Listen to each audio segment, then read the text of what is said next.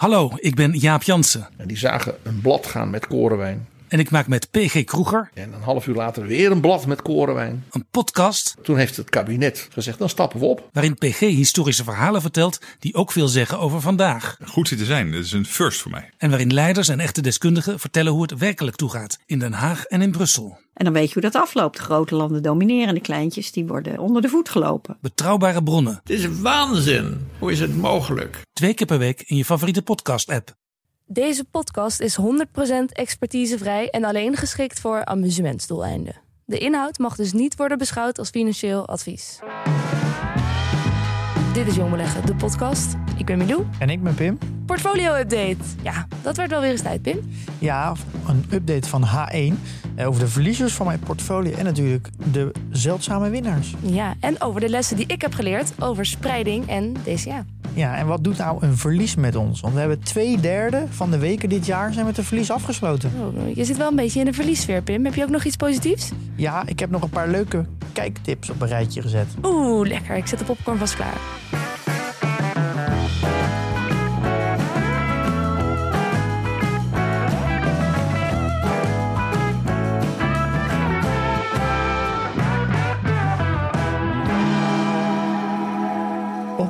Voorpagina van het FD. Ja, ik geloof dat ik dat was, ja.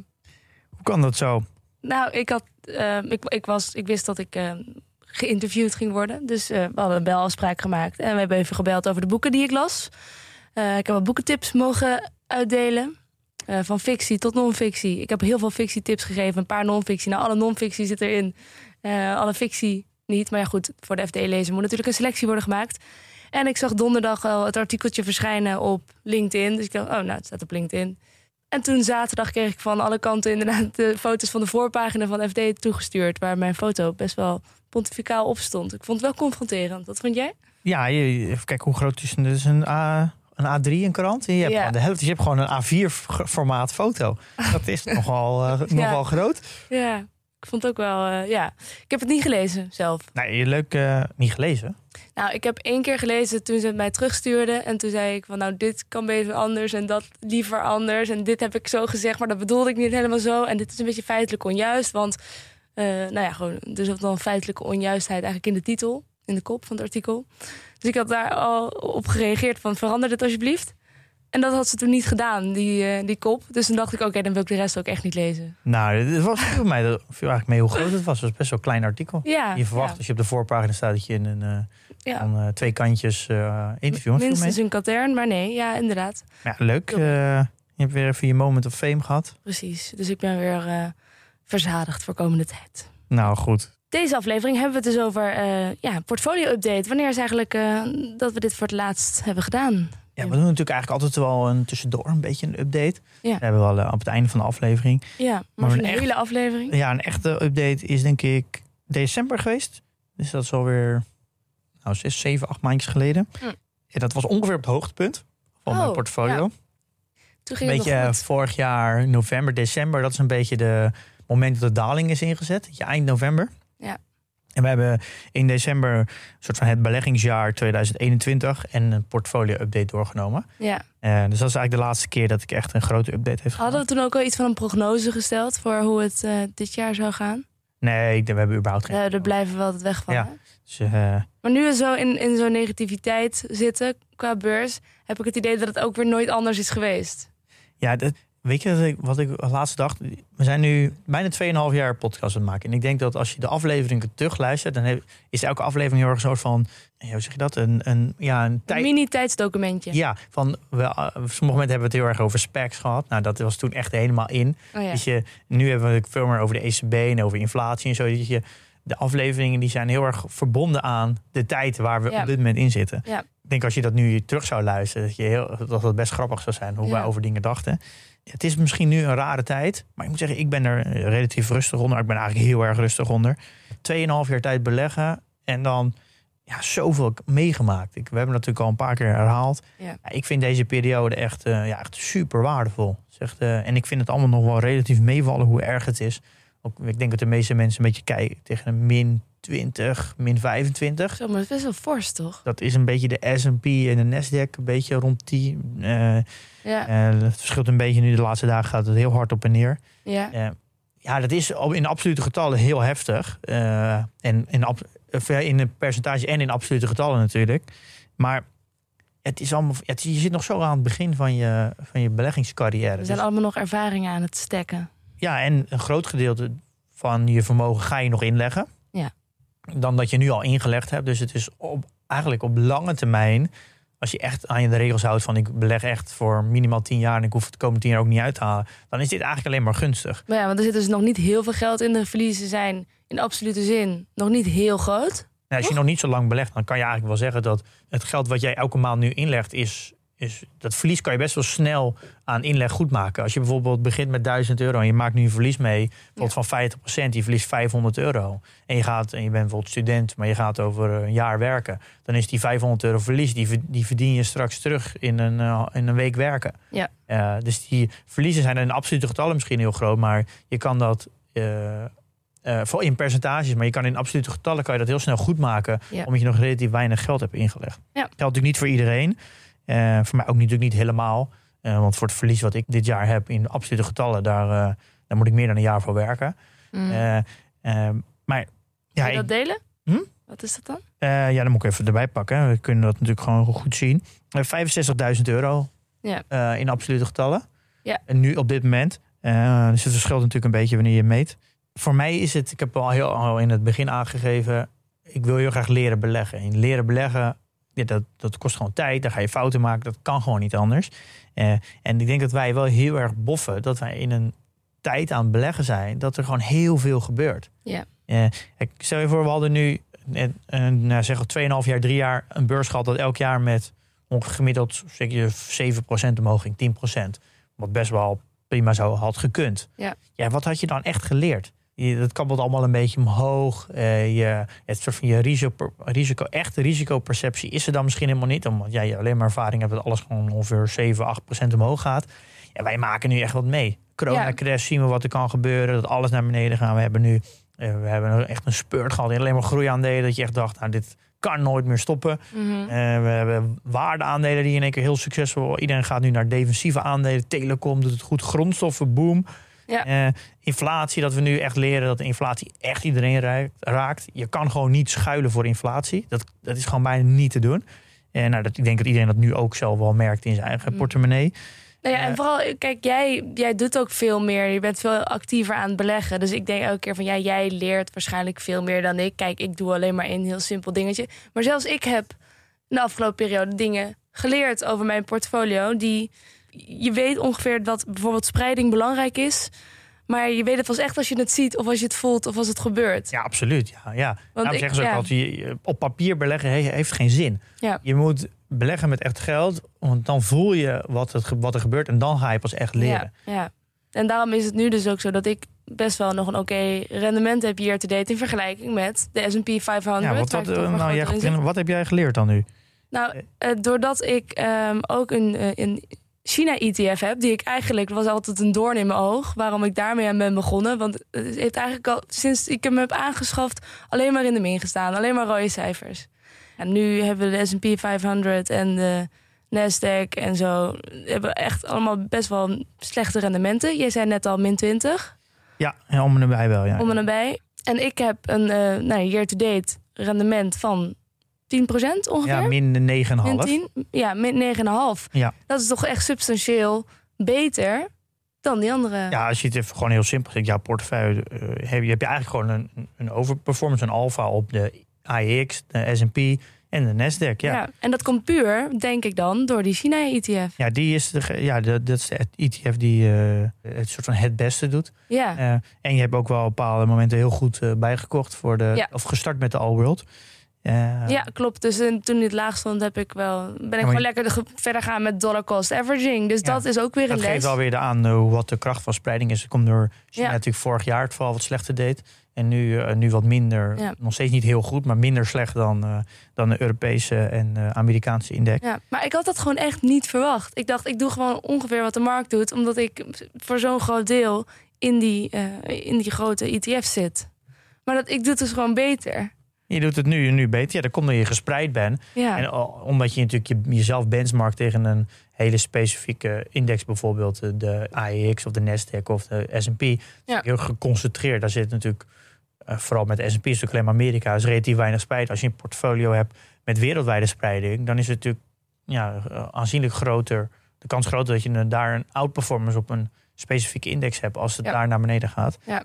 Eh, dus dat geeft de kracht van spreiding aan. Ja. Wat je natuurlijk heel goed kan doen in jouw portefeuille, is dat je natuurlijk heel kan spelen met allocatie. Als je op een gegeven moment je ideale allocatie hebt besloten. En je zegt van nou, je ziet dat eh, omdat China nu relatief beter doet dan Amerika.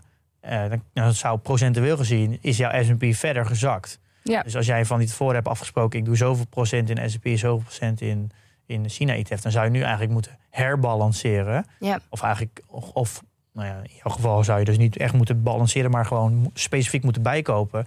Dan zou je nu moeten zeggen, hey, nu is de S&P verder gezakt. Ja. Is het nu gunstiger om de S&P bij te kopen, om weer terug te gaan naar mijn oorspronkelijke allocatie versus eh, eh, China bijkopen. Ja. En zo kan je dus eigenlijk een beetje mee spelen met jouw soort van ETF-portefeuille, waar, waar je op dat moment het beste kan kopen, zodat je altijd relatief gezien aan jouw portefeuille goedkoop koopt. Ja. Eigenlijk een hele simpele manier om constant keuzes te maken, wat koop je bij? Ja. En toch, en toch de spreiding te houden.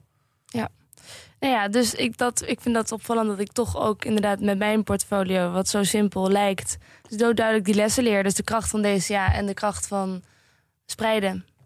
Ja, ik denk dat dat zijn eigenlijk de twee dingen die ja, dat beleggen succesvol maakt. Ja. Eh, niet beleggen met geleend geld en een lange horizon in combinatie met DCA en spreiden. Ja, dan heb je eigenlijk gewoon, eh, ja, dat, dat, is, dat is basically beleggen. Ja. En dan ja, durf ik wel met zekerheid te zeggen dat je een eh, succesvolle belegger bent over een lange periode.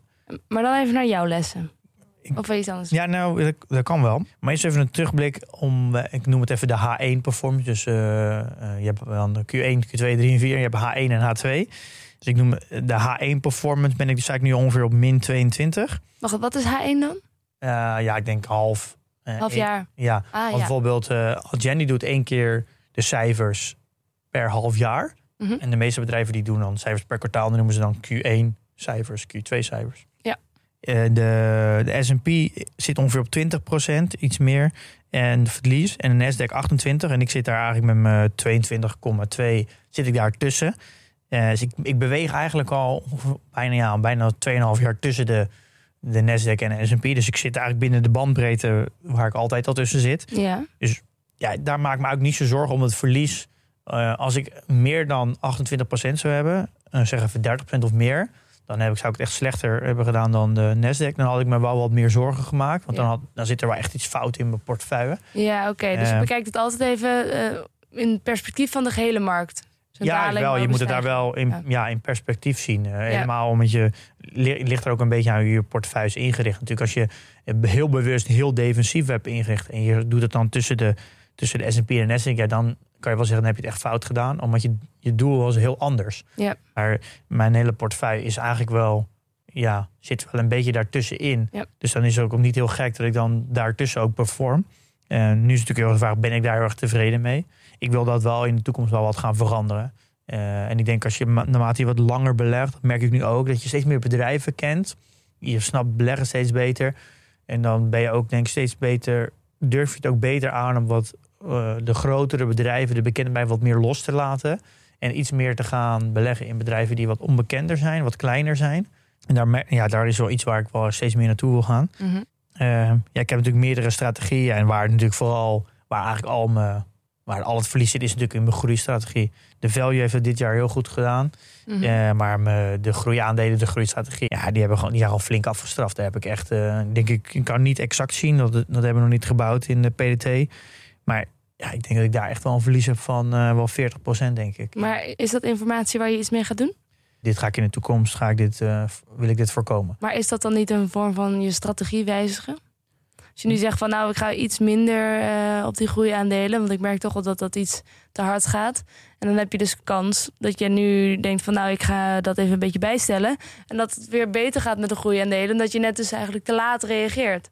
Ja, nee, dat ga ik natuurlijk nu niet doen. Nee. Want waar je nu op doelt is dat je, dat je natuurlijk mijn strategie gaat omgooien. Dat ga ik dus niet Ja. doen, want dat heb ik al een keer eerder gedaan. Ja, Eh, toen, met, toen ben ik dividend gaan loslaten. Nou, net daarna ging natuurlijk alle dividendaandelen deden het goed. ja. Eh, en dat is misschien ook het domste wat je kan doen. En dat is, ik denk dat dat ook de reden is waarom particuliere beleggers het slecht doen. Is dat ze eh, veel te veel op emotie handelen. En dat betekent heel erg dat je dus altijd achter de feiten aanloopt door te zeggen: Oké, nu- je was misschien heel erg in groeiaandelen belegd. Die zijn heel erg afgestraft. Daar ben je heel erg van geschrokken. En dan denk je, ja, ik moet toch wat meer defensiever gaan beleggen. ja. Dan ga je nu je geld uit de groeiaandelen halen, die flink zijn gezakt. Ga je nu naar defensief, maar die zijn alweer gestegen. Dus dan koop je daar weer duurder. En zo loop je eigenlijk constant achter de feiten aan. ja. En ik denk dat dit een van de meest voorkomende fouten is. Samen met dat je heel snel in hype stocks gaat eh, beleggen. Beetje meme stocks, hype stocks. Dat, dat, Mhm. ook, daar, dat moet je denk ik heel erg voorkomen. ja. En dat ga ik dus ook nu niet doen. Ik ga dus ook niks wijzigen nu. Ik ga Nee. niks veranderen. Maar ik wil denk wel over tijd... ga ik sowieso de, de allocatie in groeiaandelen... die ga ik verkleinen. Daar heb ik al eens eerder over gehad... dat ik dat niet meer te grote positie ga nemen. Ja. En ik merk gewoon... beleggen in groeiaandelen is, is gewoon veel moeilijker. Eh, omdat het veel bewegelijker is. Dus je moet veel korter op de bal zitten. Eh, je moet veel meer geduld hebben. Eh, echt, echt buy and hold is heel erg lastig. Eh, Ja. Je kan je natuurlijk, pakken natuurlijk altijd de voorbeeld van Amazon en Google. Als je daar vroeg bij was, had je gewoon buy and hold moeten doen. Maar dat is gewoon zoveel lastiger. Want die aandelen kunnen gewoon ook een keer min 50 gaan. Dus dat is gewoon heel moeilijk. En want voor elk, elke, ja, zijn misschien voor, voor elke Google zijn er 99 aandelen geweest die ook min 50 zijn geweest, maar nooit meer terug zijn gekomen. Ja. En dus je hebt een soort van survivorship bias natuurlijk. En aandelen die nog geen winst maken, waar dus heel veel belofte in zit, daar ga ik veel meer voor uitkijken. Groeiaandelen beleggen is gewoon veel moeilijker dan, dan de value of de, of de dividend eh, of de GARP, vind ik. Eh, Ja. dus Je moet veel korter op de bal zitten, je moet veel scherper zijn, veel kritischer zijn eh, en misschien ook veel meer handelen. Ja. Die aandelen gaan veel harder heen, heen en weer. Dus als er heel erg veel optimisme in het aandeel zit, hoe meer het aandeel stijgt en hoe, ja, hoe meer er wordt verwacht in de toekomst, hoe groter de kans is als ze een keer niet voldoen aan die verwachting, dat het aandeel echt flink wordt afgestraft. Ja. Eh, bijvoorbeeld Adyen is ook flink afgestraft, ASML en Nvidia. Maar dat zijn dus drie aandelen die ik al zo lang heb, vanaf het begin, dat ik nu nog steeds flink in de plus sta. Eh, Ja. dus kijk, dan is het emotioneel misschien wat minder erg. Ook Ja. al zou je er eigenlijk zo niet naar moeten kijken. Want je moet eigenlijk elke positie bekijken alsof het je ergens anders ook in zou stoppen. En nooit kijken naar het rendement in het verleden van dat aandeel. Ja. Want dat heeft natuurlijk eigenlijk helemaal Heeft geen zin. nee. Maar dat is toch wat je toch wat meer doet. Maar aandelen die je wat later hebt ingest- waar je wat later bent ingestapt, daar sta je nu gewoon, ja, kijk je gewoon tegen flinke verliezen aan. En ja, dat, is best, eh, dat is best pijnlijk. En als we nou gewoon de twee voorbeelden kijken uit mijn portfolio. Ja, laten we daar eens induiken. Ik bijvoorbeeld Just Eat en Shopify. Daar heb ik eh, in absolute verlies heb ik daar bijna 29.000 euro verlies in. In die Oh. twee aandelen. Dat is ongeveer de helft van je, je hele verlies.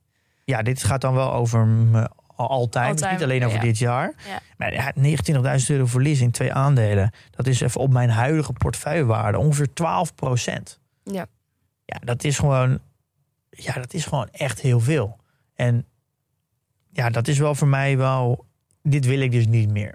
Dit, dit, moet, dit wil ik gewoon. Dit, ja, dit, dit mag mij niet meer overkomen. Het gaat me misschien nog wel een keer overkomen, maar eh, dit is wat ik hier echt op ga waken. Dat ik dit niet meer wil. Ik, En hoe ga je dat voorkomen? en ja, dat ze zeggen natuurlijk ook altijd, ja, het- ook heel simpel, don't lose money. Ja, Eh, en ja, je doet het eigenlijk al relatief goed als belegger als je gewoon deze grote, grote verliezen voorkomt. ja. en- schade zoveel mogelijk beperken. Ja, eigenlijk gewoon schade beperken. Want als ik, ja, even, dat is natuurlijk heel makkelijk praten, maar als ik deze twee grote verliezen niet had gehad, dan had ik natuurlijk een hele goede performance gehad Ja, aan de markt, relatief aan de markt. Het is natuurlijk heel makkelijk om je slechtste bedrijf eruit te halen, maar dat geeft wel aan dat die moet ik gewoon gaan voorkomen. Daar moet ik gewoon scherper in worden. Die, ja, die, moet, die moet gewoon voorkomen. En maar dat- hoe, hoe dan? nou, er zit natuurlijk wel een, zit er wel een beetje een lijnen in deze twee aandelen. Is dat natuurlijk, het zijn vooral aandelen waar gewoon heel veel eh, verhaal mee in zit. Nog niet echt winst maken. Nog niet een, dus het soort van het Lindy-effect zit er nog niet in. Dus het, het, het bestaat nog niet zo lang. Dus de- Mhm. met het Lindy-effect is hoe langer iets bestaat, hoe groter de kans is dat het ook nog in de toekomst blijft bestaan. Ja. En er is gewoon heel veel reuring omheen. Er zit heel veel eh, ja, hype in. Er wordt heel veel over gesproken. En dat zijn natuurlijk allemaal dingen waar je, waar je eigenlijk een beetje voor moet uitkijken.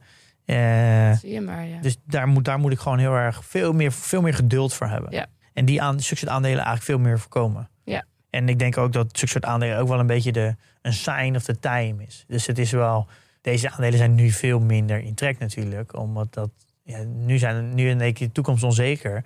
Dus dan worden de grote verhalen over de, over de Gouden Bergen, die worden natuurlijk veel, ja, trapt niemand meer in. Nee, het is vooral maak nu winst. En als je dat niet lukt, Ja. dan eh, vertrouwen we je niet. Dus voor mij zit daar wel een les in dat, eh, dat ik daar veel voorzichtiger mee moet zijn. Ja. Je kan daar best wel, een, als je qua categorieën gaat kijken, dan kan je bijvoorbeeld wel kijken. Adyen is op heel veel eh, vlakken, heeft het best wel veel gelijkenissen met, met bijvoorbeeld een Just Eat en Shopify. Als het gaat gewoon hoe lang het aandeel bestaat. Het is technologie, er wordt ook veel over gesproken, er zit ook heel veel groei in. Dan is het wel een heel groot verschil in. Adyen maakt gewoon echt hele goede winst al. Ja. Eh, eh, zit in de groeimarkt, heeft relatief weinig concurrentie. Ja.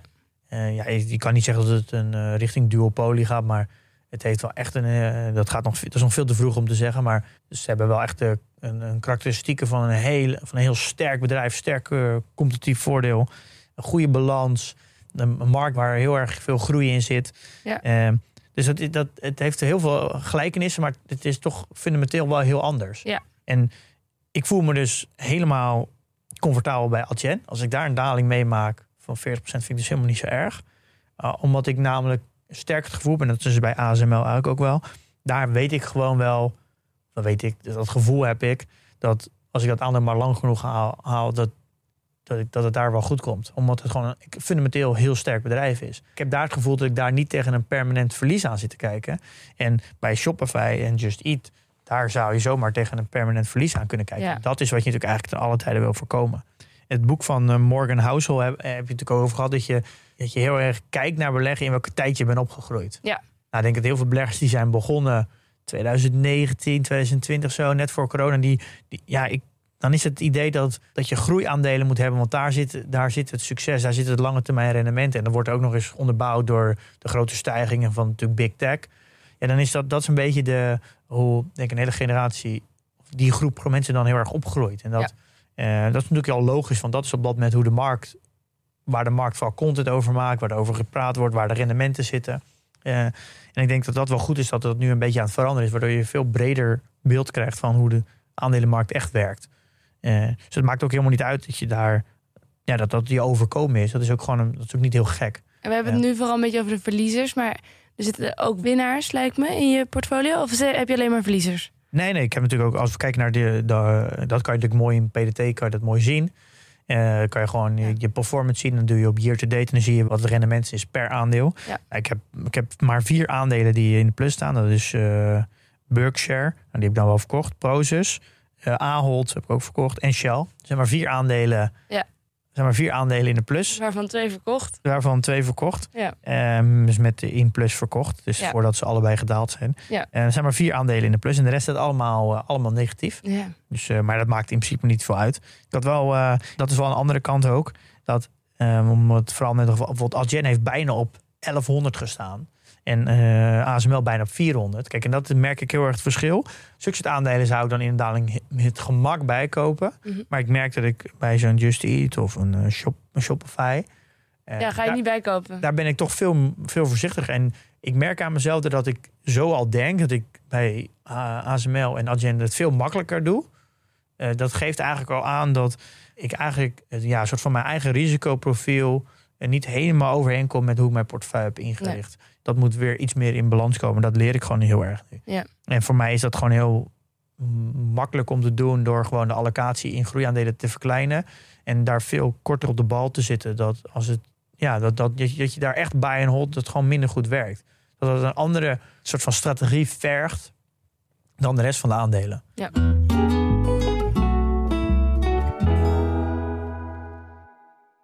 En we hebben het tot nu toe dan vooral over wel year to date, over dit jaar. Maar wat als je nou uitzoomt naar het grotere geheel? Ja, dat is natuurlijk, dat kan je er heel mooi zien. Ik ben, ik ben begonnen met beleggen toen ik gelijk min 53% ging. Ja, voor de crash, voor de coronacrisis. Ja, dus als ik daar naar kijk, denk ik, jemig dat ik toen niet gestopt ben. Ja. Eh, en dan zie je een hele rechte, bijna alleen maar rechte lijn omhoog tot ongeveer november, december. Mhm. Heb ik op het hoogtepunt bijna 60% in de plus gestaan. En nu schommel ik de laatste maand, eigenlijk de laatste 30 dagen ben ik dus drie keer in de min gegaan. Dus ik ben Ja. gewoon echt in het gewoon 100% rood gegaan. Dus, eh, eh, dus ik ga in rood in het groen, rood in het groen. Eh, Ja. Dus ik heb gewoon even in zeg, 2,5 jaar beleggen... heb ik gewoon eigenlijk gewoon weer in de min gestaan. Dus Maar wat bedoel je daarmee? Dat je... en wat ik daarmee bedoel is dat ik... Je hebt natuurlijk gewoon je originele inleg. En ik heb in de laatste 30 dagen ben ik gewoon maar qua portefeuillewaarde... drie keer onder mijn originele inleg gegaan. Ja. Dus heb ik, ga ik gewoon in absolute getallen gewoon in verlies. Niet alleen year to date, maar ook absoluut. Eh, all time. Dus ja, dat is wel... eh, dat is toch zo'n eh, psychologisch grensje waar je dan doorheen gaat. Ja. Maar ja, dat geeft wel aan. Ja, ik heb wel gezien dat je wat het effect is van als je rendementen maakt en, en van een daling heb ik dus al meegemaakt. Dus dat geeft bij mij wel aan dat ja, als ik, dit moet ik gewoon lang volhouden. Het geeft mij zoveel rust dat ik weet dat ik hier gewoon de komende 20 jaar dat ik het geld niet nodig heb. Dat, dat, dat maakt mij zo rustig. Ja, dat heb ik ook wel. Maar ik moet toch ook zeggen, kijk, we weten allemaal dat je je emotie niet moet laten bepalen wat je doet. Toch heb ik wel ook mensen gesproken die zeggen van ja, ik heb eh, laatst gewoon alles verkocht, want ik dacht ja, er komt een recessie aan en eh, ja, nu stond ik gewoon nog echt lekker in de plus, dus ik heb het er eh, even uitgehaald en als die recessie voorbij is, dan begin ik wel weer. En dan denk ik toch van ja, nee, dat moet je niet doen, dat weet ik, maar er is een stemmetje in mijn hoofd dat zegt van ik kan ook nu gewoon nemen wat ik, wat ik heb er is gewoon een soort van naderend onheil waarvan je denkt van ja, ik kan het gewoon voor de zekerheid er nu toch gewoon uithalen. Ja, ik, dat gevoel snap ik heel erg. Maar waar je, wat ik, ten eerste dan moet je twee keer bepalen. Want je gaat wanneer ga je het er nu uithalen. En wanneer, ga je En er- wanneer ga je het er weer in doen. Mhm. Eh, en wat je heel goed moet realiseren als belegger, is dat de beurs ongeveer zo'n half jaar tot anderhalf jaar, twee jaar vooruit kan lopen. Dus de markt is al op het hoogtepunt min 30 gegaan. Dus je kan ook zeggen, eh, dat is al, de recessie is al ingeprijsd. Dus als de recessie mee blijkt te vallen, dus dat is misschien maar een, een lichte daling van anderhalf procent eh, in, in groei, Ja. maar misschien maar twee maanden achter elkaar of drie maanden, dan is dat relatief beperkt. En dan, dan denk je, oh wacht, het viel eigenlijk best wel mee hoe diep de recessie was. En omdat de beurs altijd vooruit loopt, kan het daardoor heel snel herstellen. Ja. En En wanneer ga je er dan weer in? en wanneer ga je er dan weer in? En dat is misschien ook wel een mooie om te zien. Ik heb daar ook op de website een mooie, mooie screenshot bij gezet. eh, van de afgelopen van dit jaar. Wat de performance is in mijn portfolio per week. En dan zie je dat, er, dat ik twee derde van eh, de weken van ten nu toe dit jaar afgesloten ben met een verlies. En een derde met een plus. Waarvan er, eh, als de dagen met een plus zijn, is de helft. Maar echt eh, half procent of 1 procent. Waarvan er vier dagen zijn waar ik bijna 8 procent in de plus ben gegaan in één week tijd. Ja. En de laatste eh, acht weken, daar ga ik eigenlijk gewoon van min 7 naar plus 8. Van die weken schieten heen en weer. Ja. En dat geeft heel erg aan dat de beurs eigenlijk nu in zo'n fase zit... dat ze eigenlijk niet weten wat er precies gaat gebeuren. Gaat er echt een diepe recessie worden? Wat gaat er met inflatie gebeuren? Maar je, wat je wel weet, is dat als het mee blijkt te vallen... dat dan de koersherstel in, die, in de periode daarna heel snel is. Ja. Ze zeggen ook al, de herstelweken na de bodem, die zijn het snelst. Dus dat is het moeilijke aan timen. Dat als jij aan het timen bent en je stapt er later in... dan kan je gewoon in één keer een spurt van misschien 15, 20 procent omhoog missen. En ja, dat, is, dat is, zijn zulke, ja, zo groot, dat maak je eigenlijk niet meer goed. Dus als je gaat timen en je timt verkeerd... en je mist daardoor 15, 20 procent rendement... dat rendement kan de komende 20 jaar niet, Ja. eh, niet renderen. Ja. Kan je niet compounden. En Dat, dat kan je eigenlijk bijna nooit meer goed maken, dat verlies. Ja. Eh, daarom is timen zo, zo extreem moeilijk. Het is wel interessant wat jij er zegt over die weken. Je ziet echt inderdaad dat het de laatste paar weken gewoon rood-groen, rood-groen, rood-groen. Ja, maar niet, niet rood-groen 1 of 2 procent, maar Nee. rood-groen gewoon Echt 7, 8 acht procent tot- in en weer. Ja, Ja, dat geeft heel erg aan dat de markt onwijs onzeker is nu. Het, ze weten eigenlijk helemaal niet. Je kan een hele mooie case maken met. Oh, het valt allemaal wel mee. Maar je kan ook een hele mooie case maken met. eh, oh, dat gaat nog veel slechter worden. En het is natuurlijk heel erg afhankelijk van. Wat gaat Rusland doen? Ja. Als Rusland natuurlijk de, de olie. eh, of de gasleidingen dichtknijpt. Ja, dan gaan we gigantische inflatiestijgingen hebben hier. Nou, inflatie, dat heeft nog meer effect op een recessie. Gaan de rentes Ja. omhoog. Dus maar ik ben dus best wel geneigd om de boel gewoon negatief in te zien. Ligt dat aan mij? Nou ja, ik denk dat dat, dat merk je er ook wel al, algemeen gezien, hoe je, wat je consumeert.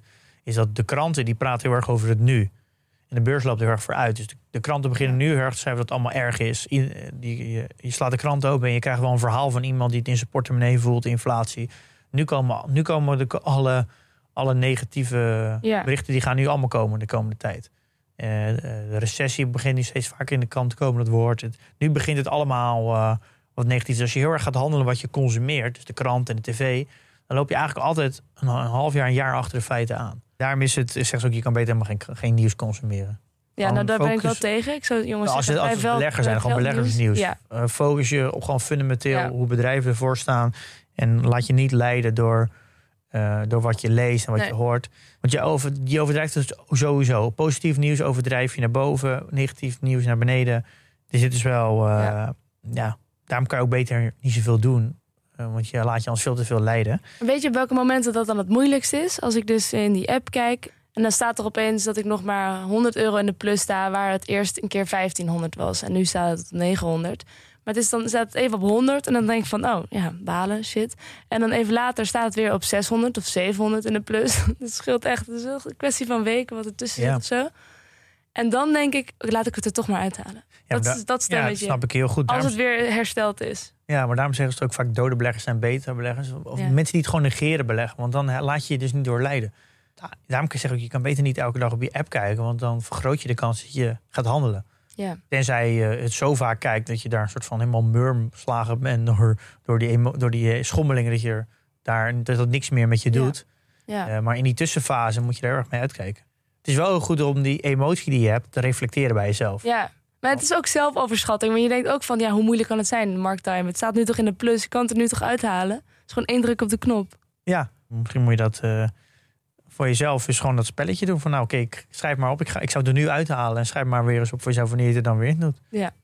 Gewoon papier. Ja, op papier, niet echt. Al is het papier natuurlijk nog veel moeilijker dan niet echt. Want Ja, want daar leer je niet van. nee. Nee. Ja. Ja, goed.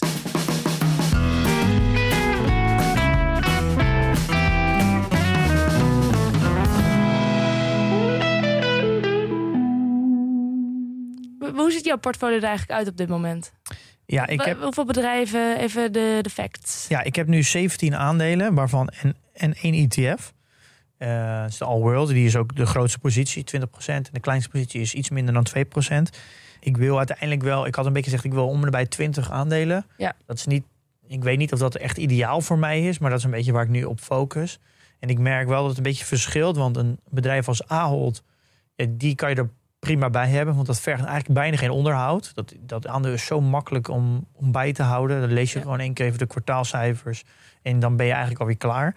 Eh, er gebeurt gewoon veel minder om dat aandeel. Maar een aandeel zoals Just Eat of Adyen, eh daar gebeurt gewoon veel meer omheen. Dus dat vergt wat meer aandacht. In ieder geval vind ik.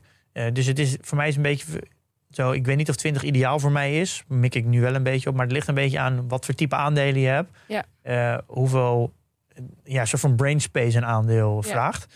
Ehm, ik zit nog een beetje te twijfelen wat ik eh, de komende tijd ga doen. Ik zit vooral met eh, Shell zit ik een beetje mee. Dat is natuurlijk eigenlijk een soort van eh, cyclische play. Ik vind het op zich wel leuk om, om die misschien als een strategie een keer erbij te nemen. Om een heel specifiek aandeel te nemen wat echt een soort van turnaround is. Nou, Pieter Lynch heeft daar natuurlijk een heel mooi idee over. Daar hebben we een aflevering over gemaakt. Beleggen in cyclische en turnarounds aandelen. Aflevering 53. En Pieter Lynch heeft als portefeuille-strategie... Je, hebt, je moet verschillende type aandelen hebben. En een turnaround is ook een onderdeel van je portefeuille. En dat is altijd een aandeel dat eh, op dat moment heel slecht doet... maar dat een turnaround maakt. En Ja. daar is cyclisch natuurlijk ook een onderdeel van. En ja, bij Shell is het natuurlijk eigenlijk heel simpel. Als niemand olie wil hebben, eh, dan moet jij juist Shell hebben. En het moment dat iedereen olie wil hebben, dan moet jij er juist uit. En eh, Shell is natuurlijk, nu wil iedereen olie hebben. De Olie is, olieprijs had al meer dan zes maanden boven de 100, met zelfs pieken naar 120. Dit is eigenlijk wel het moment voor een oliebedrijf om eigenlijk eruit te stappen. Eh, Voor een oliebedrijf om eruit te stappen? Waar? ja, als je dat oliebedrijf in je portefeuille hebt, Ja, voor jou om eruit te stappen. Want ja. ja, dat, ja, echt heel veel beter dan dit gaat het denk ik niet worden. Nee. Eh, ja, het kan misschien heel lang nog zo goed blijven, maar veel beter gaat het bijna niet worden. Het is een soort van perfect storm voor zulke aandelen. Eh, dus daar zit ik wel mee. Daar moet ik, daar moet ik misschien wel. Jij moet dat nu verkopen dan. Ja, of, of positie halveren. Ik moet daar wel wat mee. Want ja, hoe lang ga ik daar dan op wachten tot de olieprijs weer naar 65 zakt? Ja. En het geldt eigenlijk een beetje voor bijvoorbeeld zo'n Vopak. Dat is natuurlijk het omgekeerde van Shell. Dat is natuurlijk opslag van olie. Nou, de opslag van olie gaat alleen gebeuren als de olieprijs laag is. Nou ja, niemand wil Vopak nu hebben, want Ja. de olieprijs is heel duur. Maar dat is juist als je toch een turnaround wil, dan zijn dit juist momenten dat je zo'n soort aandelen moet Ja. hebben. Ja. Koop die. Misschien heb je een jaar, ben je een jaar te vroeg. Maar ja, wacht een jaar. Ja, Ja, je- maar gaat waarschijnlijk toch niet zoveel gebeuren in de tussentijd. Ja, misschien eh, over drie jaar pas. Maar ja, dat is wel. Als je, la, je moet zulke aandelen natuurlijk juist kopen als niemand het wil hebben. Ja. En nu zijn er de luxe goederen. Die zijn echt nu niet in trek. Iedereen denkt er komt een recessie. Niemand gaat meer luxe goederen kopen.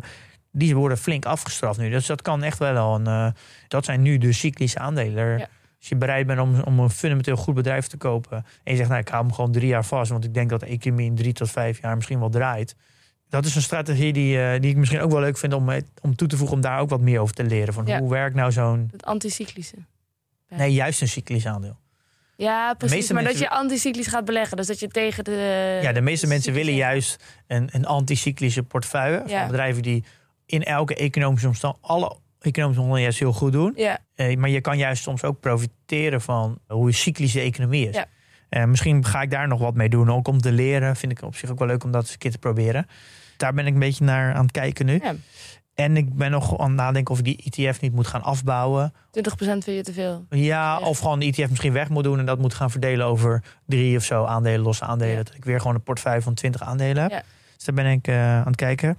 Ik heb mijn watchlist ook erop staan en ik ben, ja, ben bijvoorbeeld een beetje, eh nou, Ahold en Berkshire. Die staan nog steeds op mijn watchlist. Ja. Die heb ik verkocht, die staan steeds op mijn watchli- watchlijst. die staan nog steeds op mijn watchlist. Ja. Ja, eh Thule Group Euronext nog. En ik vind ook een paar, twee Nederlandse bedrijven zoals Albert en Nedap vind ik ook wel interessant om wat meer snel, richting small caps te gaan. Booking en eh, Salesforce hou ik in de gaten. Natuurlijk Apple en Microsoft altijd. En bijvoorbeeld Flow Traders is ook zo'n cyclisch aandeel. En Ja. Vopak. Eh, En bijvoorbeeld Pool Corps ook. Dus eh, ik ben wel een beetje ja, wat, wat, wat, wat breder aan het kijken nu als belegger dan alleen maar focussen op groeiaandelen. Dus ik Ja, merk dat ik als belegger ook een beetje aan het groeien ben. Ja, Ehm, ja, als watchlist is eigenlijk best lang. En alleen ik, ik merk dat mijn watchlist constant verandert. Dus ik heb een soort van hele lange lijst aan aandelen. En het lijkt wel dat elke periode heb ik een groepje aandelen die ik iets beter in de gaten hou. Dus dat is eigenlijk een beetje hoe het nu, eh, hoe het nu gaat. Ik weet nog niet helemaal uit wat ik precies ga doen. Maar. Je bent er er gaat wel sowieso, eh, de komende half jaar gaat er weer wat dingen veranderen. En even, ehm, ik ben dus netjes aan het eh, DCA de hele tijd. Ik heb één keer overgeslagen, omdat ik toen wat onzekerheid had over mijn eh, financiële situatie. Wat achteraf onterecht is. Ik had gewoon door moeten gaan. Maar goed, dat terzijde. Ik heb jou helemaal niet over maandelijkse inleggen en nieuwe transacties gehoord. Maar ik heb natuurlijk het? in juni en juli niet, nog niet ingelegd. Dus ik heb mei wel gedaan. Ja? En ik heb eigenlijk in mei, dat vroeg iemand laatst ook aan mij. Ik heb in mei heel veel eh, geld naar voren gehaald eigenlijk. Ik heb in mei best wel flink ingelegd. Ah, Eh, dus ik heb eigenlijk eh even simpelweg mijn inleg van juni en juli naar voren gehaald naar mei. voorschot. Ja, de- omdat het toen flink was gezakt, heb ik Ja. dus extra ingelegd. Ja. Want relatief gezien aan vorig jaar heb ik nu al ingelegd wat ik vorig jaar had ingelegd eh, half augustus. Ja. Dus ik heb eigenlijk heel veel eh, maandelijkse inleg naar voren gehaald eigenlijk. Ja. Iemand zei van ja, je bent de bodem nu aan het timen. Dat ben ik niet. Eh, ik heb gewoon heel veel, ja, ik heb gewoon wat maanden naar voren gehaald omdat het gewoon een flinke dip was. Toen maar is dat niet hetzelfde als de bodemtimen? Nee, maar als het flink daalt en het is, toen stond ik op, was een beurt min 30. Ja. Ja, dan eh, is het niet timen. Dat is gewoon kijken dat het nu min 30 gaat. En gewoon nu denk ik, nu is het nog goedkoper. Nu gewoon Ja. inleg naar voren halen. Maar voor het hetzelfde moment had het de maand daarop eh, nog lager gestaan. Ja, maar dan had ik misschien nog meer naar voren gehaald. Kijk, Ja. daar kan je natuurlijk voor jezelf afspraken over maken. Je zegt elke keer als het 10% zakt, dan Ja. verdubbel ik bijvoorbeeld mijn maandelijks inleg. Ja. Maar ja, ik kan niet con- constant blijven verdubbelen, want Nee. ik heb geen oneindig geld. Dus dat zou dan toch betekenen dat ik toch op een bepaalde manier inleg naar voren haal. Ja, ja. Ik heb geen geldboom in de tuin. Eh, dus dat, ja, dat houdt er toch altijd in dat je of je buffer aantast... of je je maandelijks inleg naar voren haalt. Maar als je je buffer aantast... zal je toch op een bepaald moment weer je buffer moeten aanvullen. Ja, ik snap het. Ehm, dus dat is eigenlijk wat ik, nu, eh, wat ik nu doe. En ik merk eigenlijk dat ik me daar toch wel steeds comfortabeler bij voel... om niet elke maand te kopen. Ik denk wel dat ik mijn interval naar één keer in de twee maanden... of misschien zelfs naar één keer in kwartaal ga doen. Om ten eerste zorgen dat ik minder handel... En dat ik veel meer de tijd heb om goed na te denken over wat ik nu zou gaan doen. Ehm, en omdat mijn maandelijks inleg relatief gezien aan mijn portefeuille steeds kleiner wordt, heeft het effect ook steeds minder. Dus dat is wel iets waar ik me eigenlijk toch wel comfortabel bij voel om minder te handelen en meer nog meer geconcentreerd. Dus bijvoorbeeld wil zeggen, ik ga het gewoon één keer in het kwartaal Ja. doen. Ja. Dat voel ik me eigenlijk best wel goed bij. Ja. Ehm, Dan moet je dat lekker doen, toch? Ja. Oké. Ehm, dus ja, tot dit jaar heb ik uiteindelijk zes posities verkocht. En vijf posities ingenomen. Dus, eh, en natuurlijk wat bijgelegd bij het plan. Dus eigenlijk relatief weinig gehandeld als je Ja. kijkt in een half jaar tijd. Ja. Gewoon één Ja. keer per maand, Dus, eh, ongeveer. ja, dat is eigenlijk eh, vergeleken met het eerste jaar en, en het tweede jaar heb ik, handel ik nu steeds, steeds minder. Wat natuurlijk alleen maar gunstig is, want dat maan minder transactiekosten. Ja. Eh, dus ik, ja, ik verlaag daardoor procentueel gezien eh, mijn kosten. En ik denk dat over tijd, dat merk je nu ook wel, merk ik steeds meer zelf ook. Hoe langer je belegt, hoe meer je portefeuille qua risicobereidheid en hoe gevoel het steeds meer naar je eigen hand wordt gezet. Hoe meer comfortabel je daarbij voelt. Dus hoe minder je hoeft te handelen. Dus als mensen zeggen, ja, ik doe handel één keer in het half jaar of één keer in het jaar. Dat vond ik eerst altijd onvoorstelbaar. Maar nu snap ik dat veel beter. Ik ga ook, ik geloof wel dat ik ook naar een moment toe ga, misschien pas over een paar jaar. Maar ik ga ook naar een moment toe dat ik gewoon eens ben met mijn portefeuille. Ik heb er goede controle op. Ik Ja. heb allemaal, heb een goede waardering op al de aandelen. Ik hoef ze alleen maar te volgen. Ja, waarom zou je er dan elke maand aan gaan sleutelen? Ja, dus ik, ik denk ook wel dat ik daar ook steeds comfortabeler bij word. En ik, daar ga ik ook wel naartoe. En dan wordt beleggen eh, steeds passiever. Ja. Dus dan ben je toch actief aan het beleggen, maar op een passieve vorm. Ja. En daar, ik denk dat ik daar ook wel naartoe ga. Dat voelt wel dat ik daar naartoe loop nu. En zo hoort beleggen uiteindelijk wel te zijn natuurlijk op lange termijn. Mooi gesproken. We hebben natuurlijk al een hele portfolio-update gedaan. Maar eh, zijn er nog andere belangwekkende zaken waarvan we op de hoogte moeten zijn? Nee, ik heb eigenlijk ook niks gedaan. Dus er valt ook niet eh, op dat vlak niks eh, te melden. Oké. Ik ben wel bijna weer door een, een kwart miljoen heen qua portfoliowaarde. Ja. Dat vind ik leuk om te zeggen. Ja. Klinkt gelijk heel veel. Ja. Alle heb ik nog lang niet mijn verliezen goed gemaakt hoor. Want mijn all-time high zit volgens mij rond 282 of zo. Ja. Dus, Ja, eh, inderdaad. dus op absolute getallen. En qua percentage ben ik ook nog lang niet op mijn all-time high. Dus daar ga ik uiteindelijk wel weer komen. Maar toch wel weer... eh, Toch weer een mijlpaaltje wat je bijna ja, toch wel leuk. voor de tweede keer bereikt. Ja, Ehm, ik, eh, ik, ik ook verder niks te melden. Jij houdt heel erg van films hè? Zeker, en series. zeker. En nou, vooral films, veel films en documentaires, ja. Kijk jij wel eens een, een documentaire of film of serie eh, gerelateerd aan macro-economie, beleggen, de beurs? ja. Wel films, bijvoorbeeld The Wolf of Wall Street, telt dat? Ja, die telt ook wel, ja. ja, ja. Als een film over beleggen en over eh, de beurs. Eh, nee, daar blijft het wel een beetje bij. Hoewel, er is nog één. The Big. Short, heb je Big gezien? Short heb ik ook gezien, ja. Ja, oh, kijk, nou, dan heb je wel de, de twee bekende gezien. Ja, ja. Ik denk dat The Big Short voor iedereen wel een, eh, een, ja, bij- ja, bijna een soort van must-have is. Helemaal nu dat Michael Burry, waar de film over gaat, eh, die, de, die de, de huizencrisis heeft voorspeld, Ja. nou, de kredietcrisis volgde, nu weer heel erg short is gegaan. ja. Eh, Ja, want ik weet nog, daar zit toch, hoe heet die chick ook weer, die blonde vrouw? Die gaat dan uitleggen in Ja. bad wat short gaan is. ja, klopt. Werd ik eens een keer gebeld door Radio 1 of ik even kon uitleggen hoe dat zat met eh, Toen ging je ook short naar, gaan. toen ging je ook Ik naar ben bad. voor de gelegenheid even in bad gaan zitten. Ja. Nou, ik denk dat die is wel leuk om te kijken. Die, kei- die heb ik al een paar keer gezien in de Wolf of Wall Street, maar dat is meer amusement. Ik, ik, heb, ik ben eigenlijk de laatste tijd wat films en series gaan kijken en documentaires. Eh The Boiler Room. Had je tijd over? Ja, even gewoon af en leuk. Gewoon even kijken. Ja. Eh, The Boiler Room heb ik gezien. Eh, is, is ook wel een grappige film. Gaat ook een beetje over beleggen dat ze een heel callcenter uh, uh, aandelen tips geven. En dan dat ze dan moeten instappen. En gaan, maar onder, onder water krijgen ze heel veel provisie ervoor. Dus eigenlijk, eh, en niemand ontdekt dat en eh, krijgt een geweten. En, eh, Ja, ja. het is wel op zich wel een grappige film. Ook komt uit 2000. En heb je een goede documentaire tips? Die, die echt, kijk, die- sommige van deze films hebben ook, zijn gebaseerd op ware gebeurtenissen. Maar ik hou ook wel van als het, een, als het Ja, echt gebeurd is. Nou ja, de, Netflix heeft best wel veel van zulke soort series. De, de China Hustle is wel leuk. Mhm. Dirty Money is interessant. En Chasing Madoff, dat is ook wel, ja, dat is natuurlijk van die piramide scam. En eh, Capitalism, A Love Story is ook wel interessant. Oh. En eh, ik heb er één nog niet Story. gezien en die wil ik nog heel graag zien, is Margin Call. Heb ik wel van gehoord. Dat is weer Ja, een die- film, toch? Ja, dat is een film. Ja. Ehm, dat is echt een klassieker, 2011. Maar die ik kan die even nergens vinden, dus die moet ik ergens een keer kopen. Oké. Die zit niet op een streamingdienst. hè. Nee. Dus dat is een eentje die ik nog wel wil zien, maar daar heb ik heel veel leuke verhalen over Hmm. gehoord. En een andere, dat is meer een serie, maar ook amusement. Billions. Dat gaat over Ja. hedge funds. Dat is ook op zich wel Ah. grappig eh, om te zien als je daar een beetje van houdt. Hoe de dynamiek daar een beetje werkt. Ja, ja, ja. Ik heb op de website eh, de, alle films en series gezet met een linkje naar de, naar de, trailers. Dus dat Oké. kan je gelijk bekijken. Ja. En er zijn natuurlijk ook Kijk, beleggen gaat natuurlijk ook over ondernemen en over geld. Dus er zijn best wel wat documentaires en films die ook wel daar aan gerelateerd zijn. Mhm. Nou, Minimalism is een interessante documentaire op Netflix. Eh, Playing with Fire gaat over de ah, Financial Independence Retire Early. ja, Money Monster en, en dan de Social Network, natuurlijk over eh, eh, Facebook. Ja. The Founder gaat over de oprichting van McDonald's, is ook heel interessant. Oeh, die heb ik volgens mij gezien. En natuurlijk de twee films van Steve Jobs, dus Steve Jobs en Jobs. Zijn ook wel leuke films om te kijken. Maar moet je hier niet een ontzettende vakidioot voor zijn? Of is het ook is het voor iedereen leuk? Nou, niet, niet elke film is voor iedereen leuk. Eh, ik, ik heb ze allemaal wel gezien. Ik vind Ja. het wel vermakelijk. Ja. Ik vond die van bijvoorbeeld de founder van hoe McDonald's. Ik vond dat eigenlijk best leuk om te zien. Mhm. Ja, ik vind de Social Network heb ik heel vaak gezien.